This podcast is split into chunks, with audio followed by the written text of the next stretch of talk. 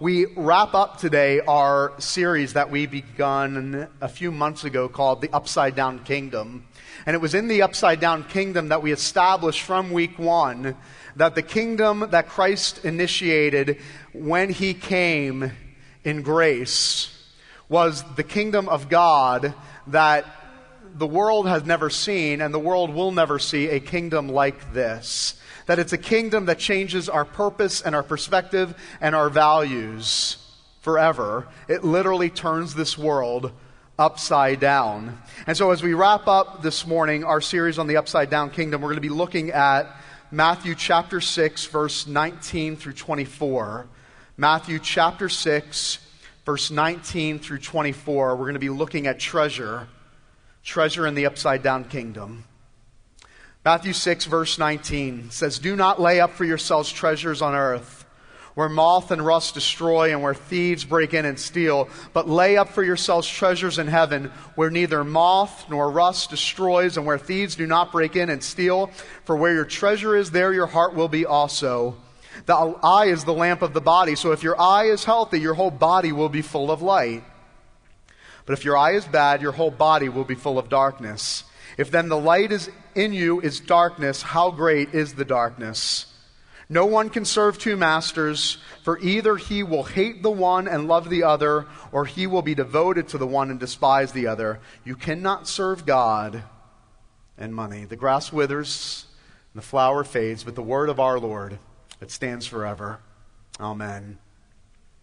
It was about a year ago. It was a Tuesday, and it was a long day here at work. And at the end of the day, I had the privilege of spending some time with our young adult community and sharing from my heart and leading them in a talk on a Tuesday night. And as I was wrapping up and leaving here, it was late and anxious to get home, and got the word that I needed to swing by Publix to pick up some groceries for the children's lunch the next morning. And so I was ready to get home as fast as I could. So I was going to make sure I got to Publix as fast as I could and get the groceries and get home, because I just wanted to unwind and relax after a very long day. And as soon as I pulled into Publix, I opened my door, and there is a young girl with her baby in a car that had broken down, abandoned and stranded with no hope. And I have to confess, the first thought that went into my mind said, this ministry thing's really getting in the way. And this whole kingdom of God thing is just comes at the worst possible time. But then it hit me. No, Rob, this is the ministry you've been called to. This is the kingdom of God on display. You see, the kingdom of God is not something we just talk about on Sunday morning. It is not this theoretical pie in the sky concept that we all talk about, and Rob, your pastor, or other pastors wax eloquent about on a Sunday morning, and then we just go on our merry way Monday through Saturday. No, this is what happens when we realize that the kingdom of God transcends every circumstance, every scenario that we are faced with. Sunday through Saturday, 365 days out of the year, we are confronted. If we are truly citizens of the kingdom of God, then every aspect of our life has been turned upside down. That is what it means to be a citizen of the kingdom of God. That everything, the choices that we make and the relationships that we establish and the careers that we choose, and even we're going to see this morning, the way we view treasure and money and possessions, even that is affected radically by the kingdom of God, by the upside down kingdom of God. And when we look at this passage, the passage that we just read in Matthew chapter 6, verse 19 through 24, Jesus addresses this idea of money and treasure and possessions and how the kingdom of God affects even something as practical and seemingly mundane as the treasure that we possess.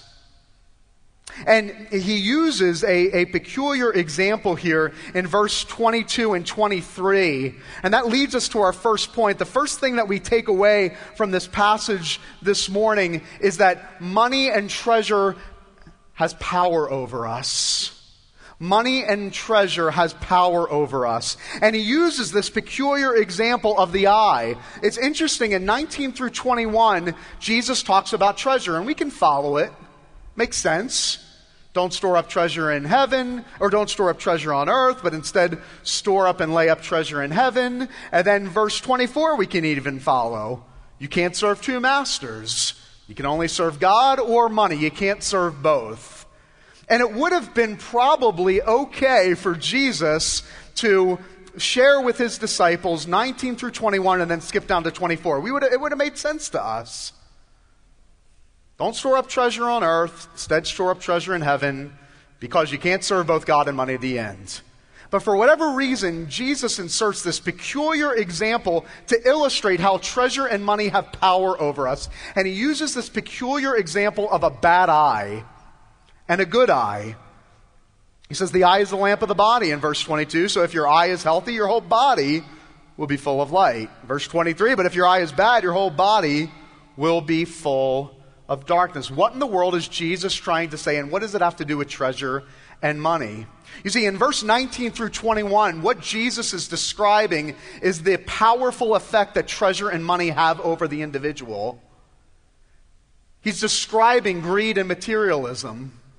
That when an individual stores up treasure on earth instead of storing up treasure in heaven, it will lead to greed and materialism. And the byproduct will be found in verse 22 and 23. It will lead to a bad eye. What Jesus is trying to say is if you are not careful, greed and materialism will lead to a bad eye in such a way that you could be standing in a room full of light. You could be in the midst of light, which is always synonymous with the truth of God, the light here in the scripture. You could be in the middle of the light, but if you have a bad eye that is blinded by greed and materialism, you won't see any of the other light. You could be standing in the middle of the light, in the midst of the light, in the midst of God's truth. And if you do not get a handle on greed and materialism, that one issue will blind you to all other truth. Why? Because as soon as we place our treasure on earth instead of placing our treasure in heaven, it blinds us in such a way that we have no more need for Jesus. There is no more dependence on Jesus. There is no more dependence upon the light of the gospel. It blinds us to all other things. I was listening to a pastor talk about doing a lecture on the 7 deadly sins, and he was going to talk about bitterness and anger and envy. And his wife said, when do you get to greed? When's your lecture on greed? He said, it happens to be in 2 weeks. She said, watch it. Attendance will drop that week. And she was right. And attendance didn't drop the week that he spoke on greed because people were hostile to greed or they didn't want to hear it. The reason attendance dropped when they talked about greed is because they didn't think it was relevant to them. It was the one sin they thought, I can go to a lecture on anger, I can go to a lecture on bitterness, that all makes sense, I can see examples of that in my life, but nobody thinks they deal with greed. I would say it's safe to assume that the majority of the people in this room, as soon as I announced that we were going to talk about treasure today, said, I'm checked out for the next 20 minutes. Right? This is a one-off sermon for me. I can think about my groceries and what I'm going to do afterwards because greed really doesn't apply to me. And that's what Jesus was talking about the bad eye. It blinds you to the point where you don't even think it's an issue in your life. It blinds you to all other truth. Greed and materialism convinces you that this is not really an issue for me. And it allows Satan for you to buy the greatest lie that the treasures on earth are more valuable than anything that God has to offer us in the treasure of heaven. People come to me all the time. They confess sin. They tell me problems they're dealing with, problems that they're suffering with, pride and anxiety and fear and so on and so forth. I have never had, in all of my time, somebody come to my office and say, Pastor, I'm really struggling with greed. And that is the power that it has over us, because we deal with it more than we realize. Greed and materialism blind us to all other spiritual things. It blinds us spiritually because it hides in our heart. But it's interesting that Jesus talks about money and greed and treasure more than any other topic in the Gospels. I often have said that if I preached on money and treasure as much as Jesus did, I would never have a church. And the only reason I say that is if it's the topic that Jesus talks about the most, it might be for a reason. It might be something that we struggle with more than we realize. This idea of settling for the treasure of earth when we could have the treasure in heaven. There's more worth, there's more wealth, and people are have more worth and wealth in North America than ever before. There is more wealth today in North America than if you were to combine all of the wealth of all of the greatest kingdoms and empires that this world has ever seen. But at the same time, giving is at an all-time low. There is a problem. There is a crisis. So treasure and money have the power over us. It blinds us. Greed and materialism blinds us. But the question is why? Why does it blind us? Why does it have the power over us? Well, the answer is found in verse 21. It says, "For where your treasure is, there your heart will also be." You see, treasure and money is never a matter of something that is so insignificant as just saying, hey, I'm spending too much in this area and not enough in that area. It is not as insignificant as you think. It actually goes way beyond the surface, and it addresses the issue of your heart. It's a matter of your heart. And what Jesus is trying to say is the reason that treasure and money and possessions have such a powerful effect on you is because treasure grabs your heart.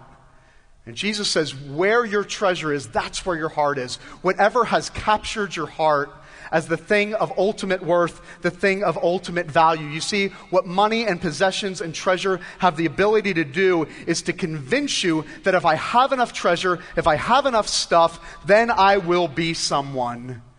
It's a means to significance. It's a means to be someone. It becomes your identity. And it becomes your identity on every end of the spectrum. It becomes your identity for the person that thinks they have it all and they can't imagine losing it, because this is who I've become. And it's an issue for the person that feels like they have nothing. And if they thought, if I could just have that, then my life would matter. Then my life would be significant. But not only does money think that we can earn approval and significance, money is also a means for us to secure our life and our lifestyle. It allows us to have control in an uncontrollable world. That's why you hear so often people say, I'm consumed with what I have or what I don't have because I need that security in my life. As if we think that another treasure or another thing or more money or more possessions can somehow give us the control that we desire. And God all the while is laughing and saying, you actually control nothing. The person that has very little and the person that thinks they have it all, God is up there laughing, saying, no, I control all things. The control of your life is not dependent on what you have or what you don't have. But treasure and money convinces us this is why we need what we don't have or what we could not imagine doing without for those that think they have it all. It's a means to security, it's a means to significance, and it has power over us because it has power over our heart. Whatever is of greatest worth, what is ever of greatest value is the thing that captures your heart. And Jesus says this is not a surface level issue. It goes beyond the surface. To think that I actually can get the security and the value and the security and the control and the significance that my heart craves for. So if it is true that treasure and money and possessions has this much power over us, it begs the question, how is this power broken? Well, Jesus says in verse 20, but lay up for yourselves treasure in heaven. What is treasure in heaven? Is this theoretical pie-in-the-sky treasure that someday we're going to find at the end of the rainbow? What is the treasure of heaven? It's Jesus.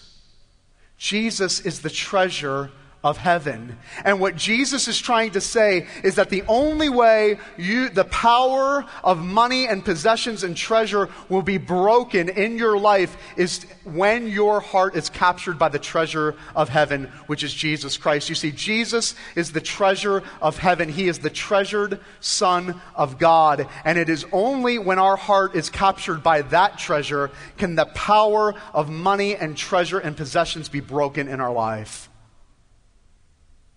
When our hearts and our minds are captured by something more valuable and more worthy and more beautiful than anything this world has to offer. He is the treasure of heaven.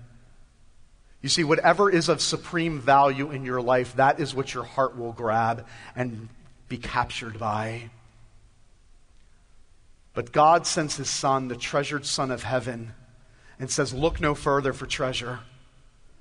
Treasure that will not last. But may the power of this earth's treasure and possessions and money be broken in your life only by the treasured Son of God. You see, the world says this. The world says whatever your treasure is, you will die for it. You couldn't imagine living without it. And when you find that treasured possession in your life, whatever that is, whatever you today consider treasure or worthy, or valuable, you will do anything to have it and you will do anything to keep it. You will die for your treasure. But the message of the gospel says the very opposite. The message of the gospel says you do not die for your treasure, but that the treasure died for you. And that changes everything. That when we know that the treasure of heaven came down and died for us, and that through that we become the treasured possession of God, when that captures our heart, then all of the wealth and all of the money and all of the possessions and all of the treasure that this earth has to offer pales in comparison to the treasure that we have in the person of Jesus Christ. God lost His treasure so that we could forever be the treasure of God. He lost His treasured Son so that we today could be sons and daughters of the King. Only when your heart is captured by that will you be released from the bondage of chasing the treasure of this earth. Will you be released from the bondage of chasing money and wealth and possessions to achieve significance and security when you realize that I have it all in the person of Jesus Christ. The question is, how do we know? How do we know that we have been broken from the power of treasure of this earth? How do we know that the power of treasure and wealth and money, that we have been broken from it? Well, the answer's here in verse 22. It says that you will have a good eye or a healthy eye. Well, the word there for healthy or good eye has a double meaning. It also means a generous eye. That you know that the power of this earth's treasure and money has been broken in your life. You have been freed from that bondage when you have a generous eye. When you see people in need, when you see brokenness in your community, when you see the needs of the mission of the church and of Jesus Christ, that you respond by not going, oh, I can't handle that mission, or I don't want to give to that mission. But that you instead look at the needs of the world, the needs of the church, the needs of the mission of God, and you become a person of radical, extreme generosity. That you know the gospel is at work in your life by the generous eyes that you establish and that you develop. You've really been freed from the power of money and treasure by finding that Jesus is your ultimate treasure. You see, when we're asked to be generous with our time and with our talent and with our treasure, the response can never be, how much do I have to give? Or why should I give? Are they even deserving of my offering? Are they even deserving of my time? Are they even deserving of what I have earned? I tell those people, you just don't get it. The minute you say, that person doesn't deserve whatever. They don't deserve my treasure. I've earned my treasure. I say, you don't get it. Because until you realize that you actually have earned nothing and that you deserve nothing, you have no chance of being a generous person in the upside down kingdom. It's when you realize that you deserve nothing and you've earned nothing that you become the person of radical generosity. That when you see the needs of your church and the needs of your community and your city and the brokenness and the darkness that exist, you become the most generous person around. You no longer become a closed-fisted person. You walk around with hands wide open, saying, I now can give it all away. Only Jesus can provide that. Only Jesus' radical generosity on the cross can make us radically generous people of the kingdom of God, so that this church and other churches and that the mission of God can advance with no concern because of the radical generosity of its people. Only those people that have been overwhelmed by the radical generosity of God through Christ can ever understand that, broken from the bondage of longing for this earth's treasure. Let me close with this. Many of you know, 2 weeks ago, this church lost a daughter, Laurie Meacham. Laurie Meacham is the third generation member of this church, born in this church, grew up in this church, baptized in this church, the daughter of longtime members Rob and Chrissy Meacham. Lost her 2 weeks ago, 31 years of age.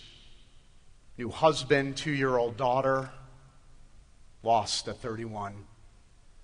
I was up in Atlanta just yesterday participating in the funeral service.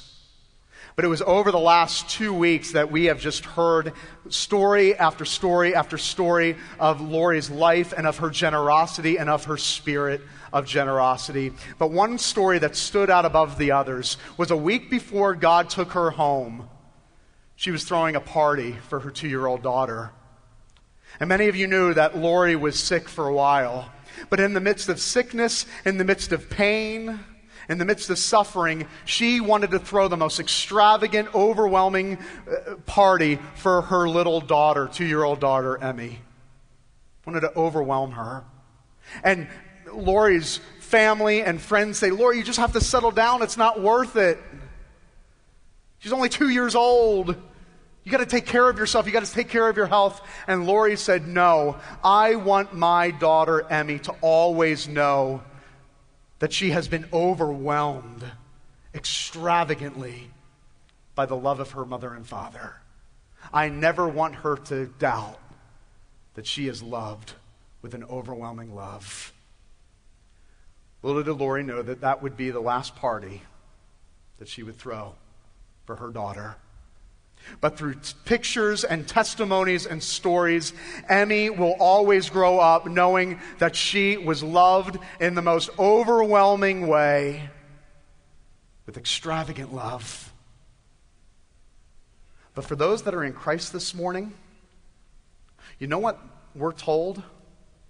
That for those that are in Christ, that God your Father loves you with an extravagant love. In fact, in 1 John 3, it says that God lavishes his love. You know what the word lavish means? It means to overwhelm you. It means to love you in a way that is over the top, so that you would never doubt God's radical generosity in your life, so that you would never doubt God's extravagant, overwhelming love in your life.